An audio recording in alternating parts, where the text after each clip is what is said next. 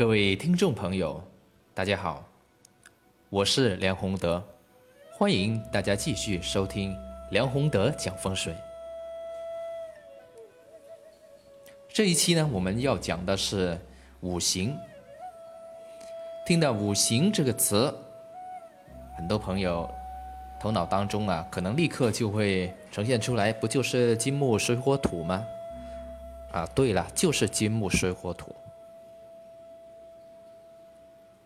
但很多朋友只是知道是金木水火土而已，却不知道五行呢是贯穿整个中国啊，从古至今生活方方面面的所有事情。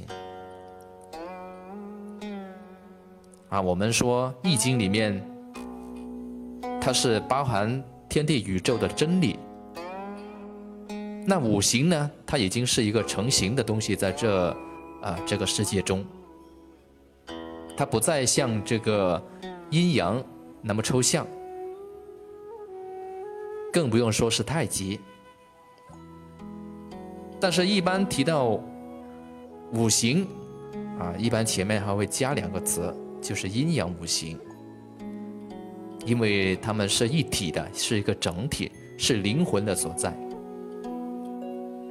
那么在讲这个五行之前，啊，我先，我想呢，先给大家讲一个故事，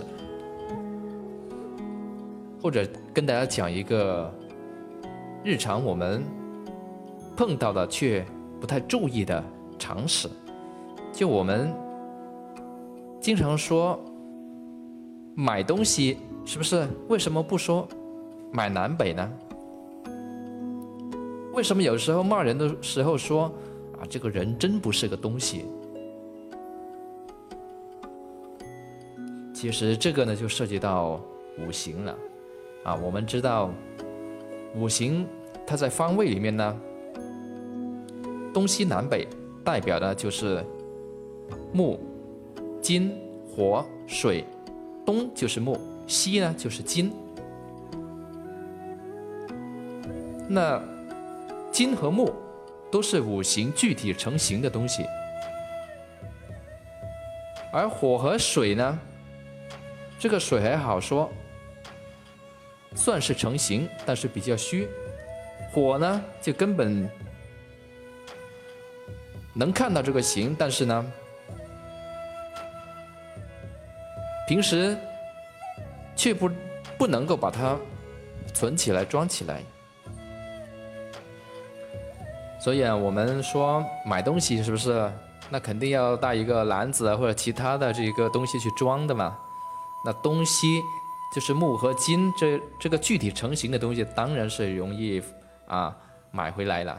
但是如果你是买南北的话呢，可能就有可能是一场空的啊，竹篮打水一场空了啊。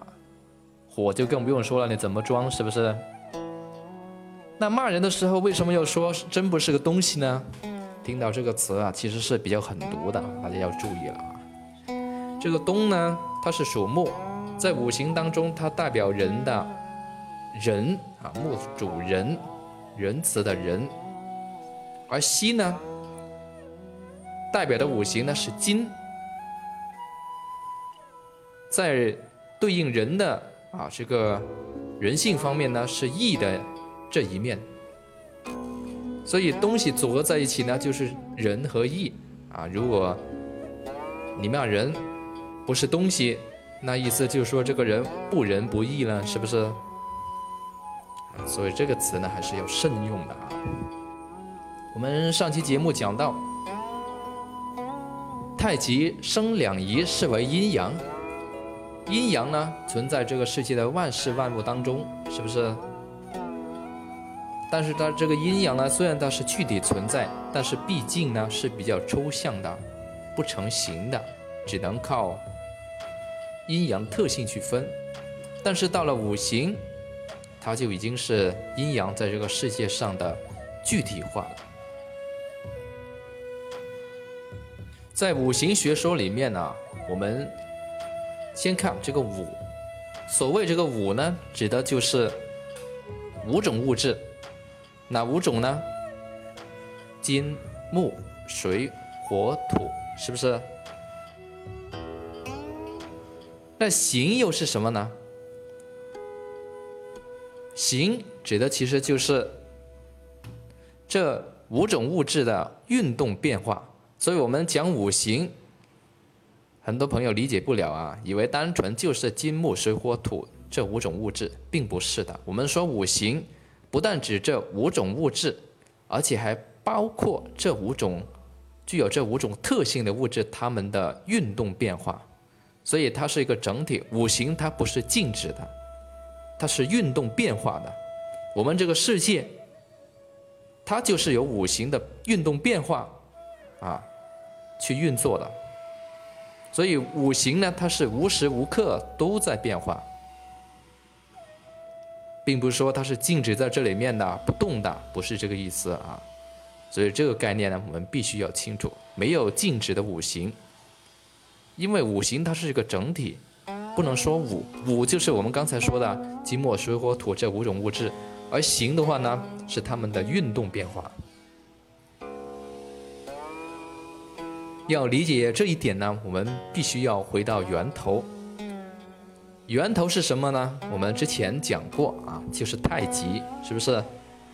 太极就是阴阳未分又存在阴阳时的混元一气。就是这个一，那么太极生两仪，两仪就是阴阳，有了两仪，阴阳可以说就分开了，是不是？然后呢，两仪生四象，哎，到这里面很多朋友可能比较模糊了啊，什么是四象？是不是青龙、白虎、朱雀、玄武？当然不是，两仪生四象，我们用这个。一这一横线代表呢啊这个连贯的一啊代表是阳爻，然后呢用这个同样是一，但是呢断开的它断开了啊这个代表阴爻。那两仪生四象就是这个阴和阳重新去排列组合，他们会得出四种结果。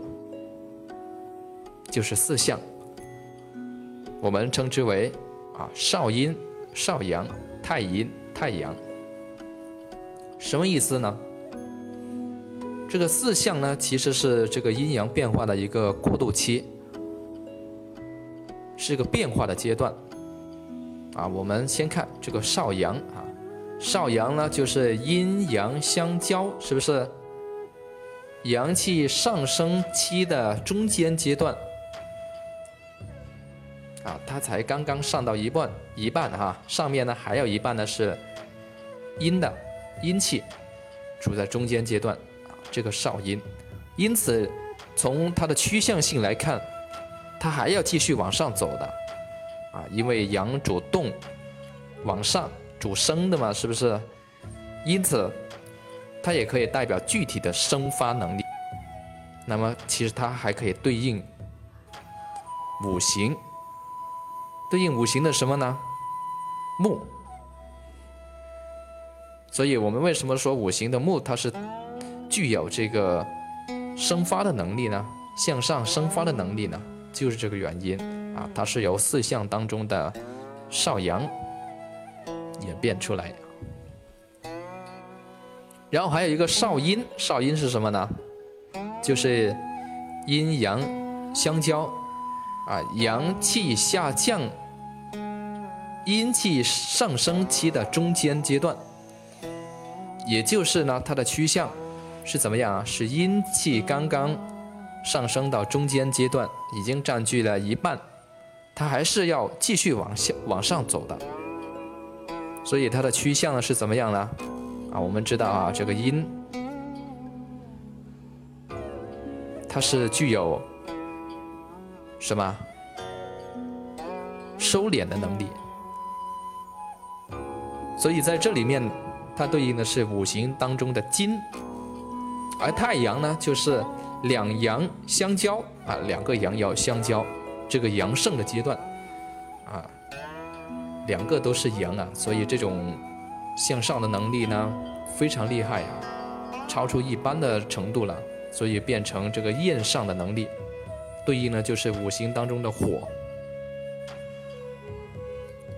只能感受到它的能力能这个能量啊。太阴，刚刚讲了太阳，这个太阴呢大家就容易理解了啊，就是两阴相交的阴盛阶段，它是具有润下的能力。所以对应五行当中的水，讲到这里面呢，有朋友可能就会有疑问了：哎，金木水火水火都出来了，是不是土呢？土在哪里呢？土对应的其实是阴阳相交的混沌状态，它具有阴阳的两种特性。比如说，讲个例子大家，就明白了啊。它会在碰到不同五行的时候，具有不同五行的这种特性，特别是水和火这两种。简单来说，这个土呢，就是阴阳转化的调和剂，中间阶段啊。所以我们后来啊，在中医里面呢，说这个脾胃它是主运化。这个脾胃属土嘛，就是这么来的。它相当于五行运动的调和剂啊，就是这个，呃，五行当中从木火到金水这个过程当中，它必然是要有土的出现啊。比如说，我们看一年十二个月，是不是啊？我们一般用十二地支去代去代表，那十二个月里面用十二地支去代表呢？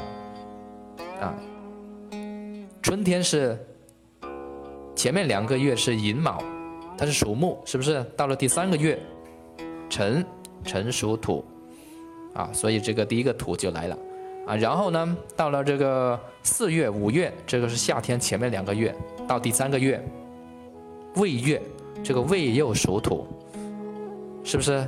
然后到了秋天，啊，申月、酉月，前面两个月呢都是属金。好，到了第三个月，戌，戌呢，在地支的整个五行当中，它是又是属土，啊，到冬天呢，亥，子，这两个月，它是属什么？属水。然后到了第三个月，属丑，也是属土，所以它对应的是春夏之交、夏秋之交、秋冬之交、冬春之交的月份，这个是。土在其中里面的重要的作用。那么五行它的主要内容特性又是什么？我们刚才讲金木水火土是不是？但是从今天开始啊，我建议大家呢要改一下这个顺序，用木火土金水去表示会更好一点。为什么？因为木火土金水啊，才是这个相生的这个排序嘛。木生火，火生土，土生金，金生水，顺者相生啊。然后隔位相克，这样你就把这个相生相克记下来了，是不是？啊，木生火，火生土，土生金，金生水，隔位，木克土，土克水，是不是？水克火。火克金，金克木，这样五行相生相克啊，不就出来了吗？那其实我们刚才讲这些只是五行的最基本的概念，真正涉及到五行的内涵，其实它是非常非常丰富的。我们说的五行，并不是单单的指我们现在啊。肉眼里面能看到的木火土金水这些有形的物质，这些有形的物质呢，只是五行里面它的成形之物。五行里面它还包含有它的气与形，气的状态呢，只能通过它的特性里面去表述，因为它还没有成型，但是它是存在的。而成型的这一个呢，我们直接就拿它的这个形。去代表就可以了，比如说像木，我们看这个大树是不是它就是树嘛？就它就属木嘛，像我这个火，我们烧出这个火，它就属火。这个是已经成型的木，这个这个五行。好，现在我们先看这个木啊，木呢，它有一个词专门去表述啊它的特性啊，曲直。这个不知道大家有没有听过？什么意思呢？所谓曲直啊，一般是形容树木的生长形态的特征，是不是？这个主干呢，它是挺直啊往上的，然后这个树枝是怎么样啊？曲折向外伸展的。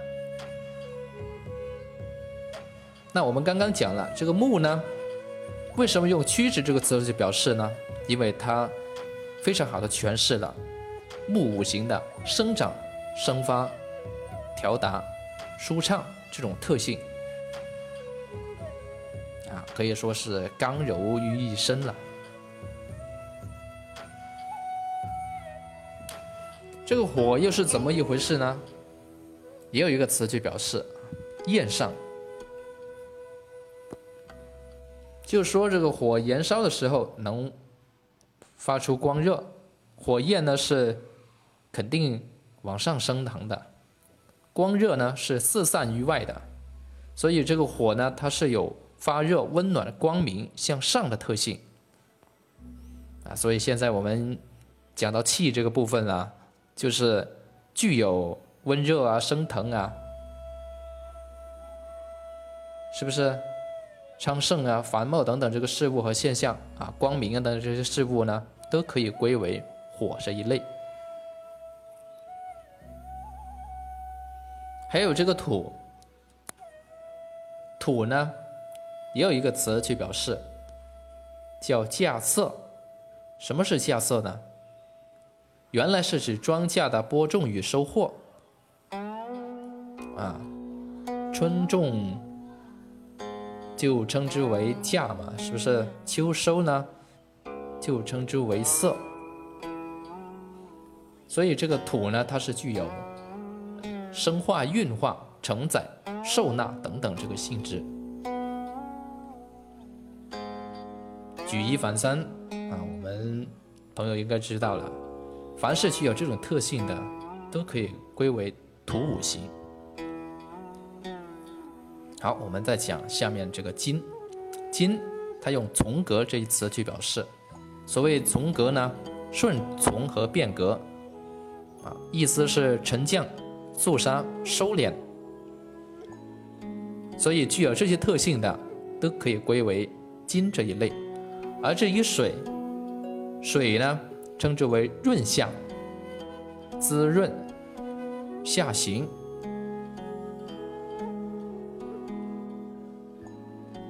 流动、吹下的这种特性，所以这一些特性呢，都可以归为啊水这一个五行类。这个是五行的最根本的特性，然后把这个特性它的气和形。统合起来，大家就可以把它对应这个世界上的万事万物，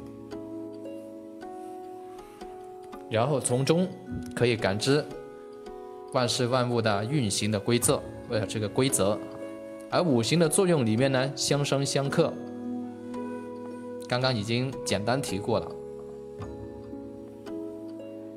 但具体又是怎么一回事呢？这个我们等一下啊。再具体去讲，但是呢，必须先要理解这个概念。首先是相生，比如说木生火，火生土，是不是？还有相克啊，金克木，火克水。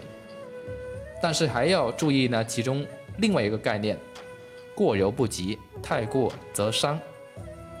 也就是说，水虽然可以克火，是不是？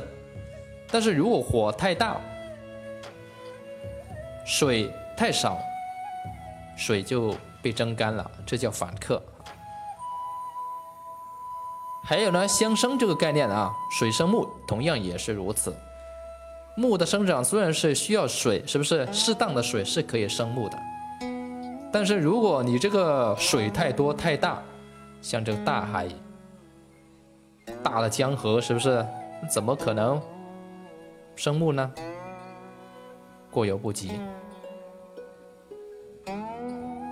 明白这两个概念呢，大家就可以非常好的理解五行里面的综合思维。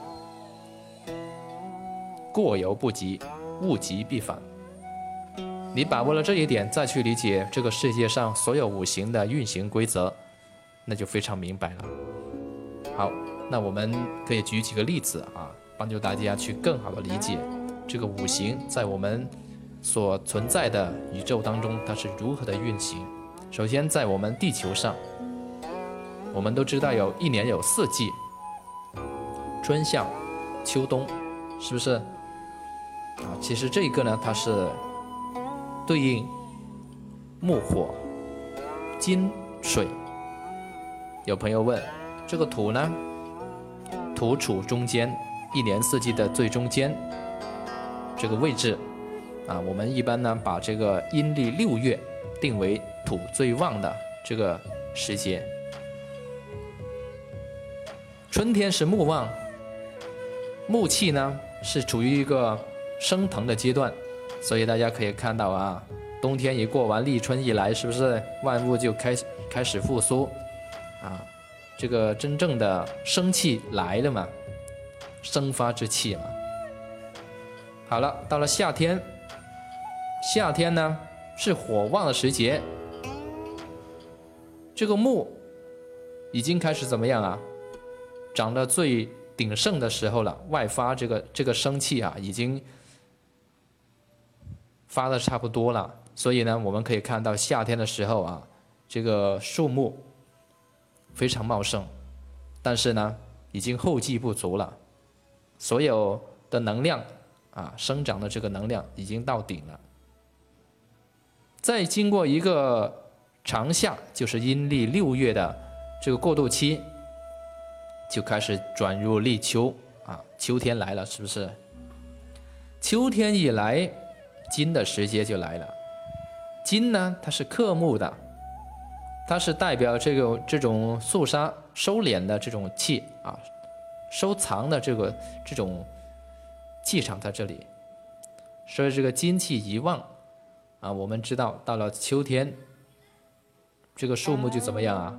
这个枝叶就开始慢慢没那么好了，开始凋零了，落叶了。然后到了冬天，水旺的时节，这个原先哈升腾这个木气就开始怎么样啊？转入地下里面去存着了啊。而外在的呢，树叶已经开始掉光啊。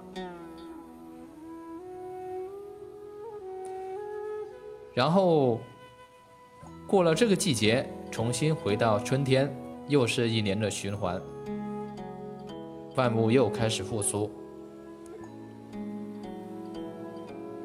不断这样循环，就是四季的轮回。这个就是五行啊，在季节里面具体的这个体现。然后我们的方位，东南西北中，它其实也是。啊可以用五行去代替啊，东边属木，南边属火，西边属金，北边属水，中呢属土，土主中间。对应人体呢，就是肝属木，心属火，脾属土，肺啊，这个人体五脏嘛，是不是？肺呢属金，肾属水。讲到这里面呢。大家应该对这个五行啊一个比较系统的理解，而五行的成型物质，它的作用，比如说我们这个木生火，这个大家很容易理解了，是不是？那水会克火，木可以生火。这个木有水的时候呢，它是比较难生火，但是这个木一旦水分少了，以木为主的时候，它生火就非常好了。水克火，一般的火都可以用水去把它灭掉。这个成型物质的作用，金克木，我们砍木头要用这个金属的刀具，是不是？土克水，那你要把水围起来啊，用土是一个比较好的办法。火克金，金呢你要去炼一下，炼金必须用火。所以这些都是成型物质的具体体现，而不成型的，这个涉及到啊更深的这个道理在里面，暂且呢不在我们这一期节目里面啊去讲。那么五行它在风水当中又有怎样的做具体作用呢？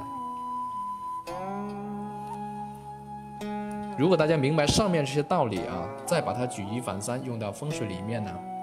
就比较容易理解了。我们先讲几个简单的概念啊，就风水里面的青龙白虎，很多朋友听过这个词，但是不知道它们的五行属性。青龙它是属木，白虎它属金，所以一般呢，我们提到白虎都是主不好的事情，因为这个金呢，它是主这个什么肃杀的、收敛的嘛，所以白虎呢主的是血光、伤灾。所以一般风水格局里面呢，看到像这个啊白虎回头、白虎开口等等呢，都是比较大的问题，就这个道理。